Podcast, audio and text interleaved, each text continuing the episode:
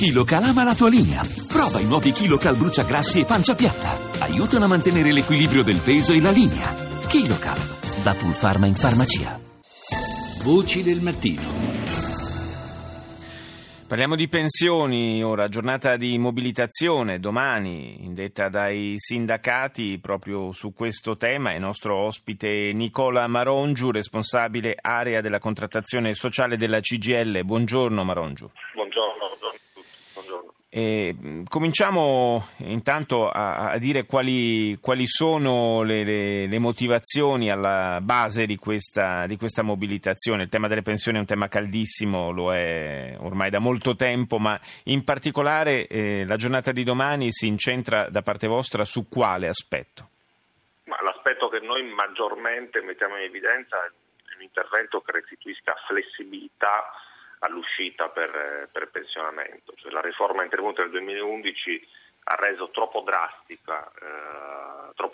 i requisiti, innalzando sia il requisito dell'età anagrafica che quello del numero di anni di contributi, e questo ha determinato il rallentamento delle uscite con tutte le ripercussioni che si generano sul mercato del lavoro, anche rispetto alla possibilità di ingresso dei giovani. Quindi noi mettiamo questo primo punto al centro della nostra avvertenza domani.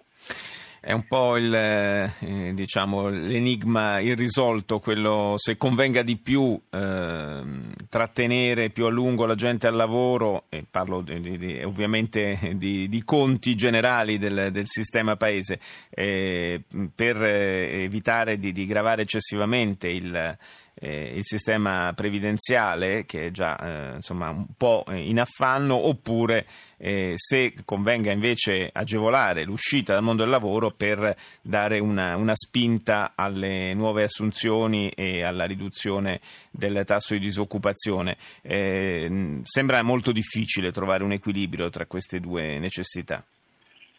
Sì, può essere complicato se in particolare si impone il fatto che devono coesistere i due requisiti, cioè quello della sanità contributiva oltre una certa soglia e quello dell'età anagrafica oltre una certa soglia. Noi ci ritroviamo adesso con una combinazione tra requisiti che ha spostato molto in avanti l'età per il pensionamento, cioè parliamo di 63 anni e 64 anni e 9 mesi e parliamo di 42 anni e 6 mesi che poi si innalzano progressivamente con l'attesa di vita a 10 mesi, considerando il fatto che siamo comunque in presenza di lavoratori che hanno avuto inizio di attività in età anche precoce. Questo è un elemento che determina delle oggettive sofferenze, delle oggettive difficoltà che poi si ripercuotono anche sulla possibilità delle imprese di tenere a lavoro persone con questo profilo anagrafico, in ragione anche della diversità dei lavori. Certo, evidentemente. E c'è, appunto, lei lo accennava adesso, un aspetto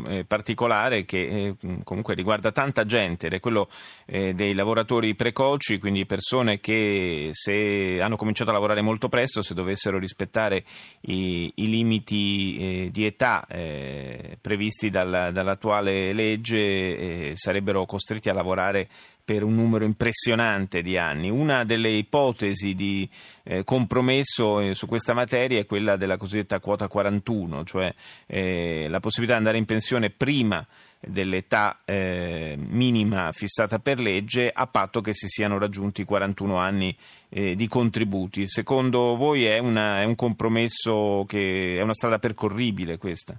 Sì, questo è uno dei punti dalla nostra piattaforma unitaria, ed è anche contenuta in diversi disegni di legge in discussione in Parlamento. Cioè, per le persone che hanno fatto 41 anni di contributi occorre trovare un sistema che vi garantisca l'uscita senza penalizzazioni e senza riferimenti all'età anagrafica. Poi ragionamento, perché facciamo il conto: una persona che entra a lavoro a 16 anni, dopo 41 anni ne ha 7, ed è oggettivamente impensabile che debba aspettare altri 3 anni o che debba essere penalizzato per il fatto che non c'è ancora l'età anagrafica ritenuta necessaria.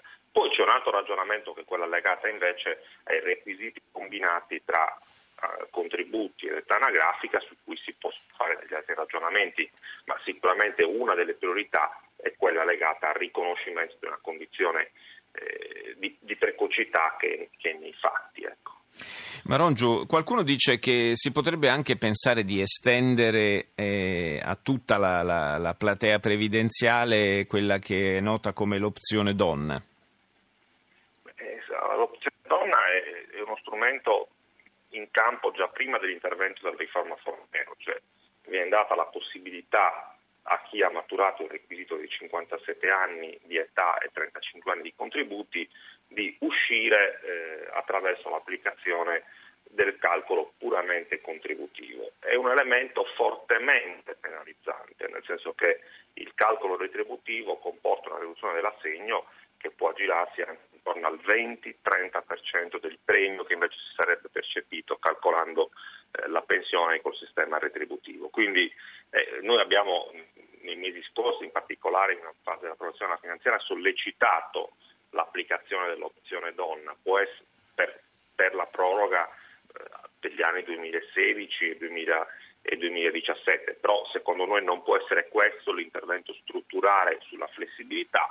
Può essere una delle opzioni a scelta del lavoratore, ma non quello di rendere strutturale la flessibilità per uscita dal pensionamento, perché ha dei costi che oggettivamente non possono ricadere esclusivamente sul lavoratore. Grazie a Nicola Marongiu, responsabile area contrattazione sociale della CGIL, grazie di essere stato con noi.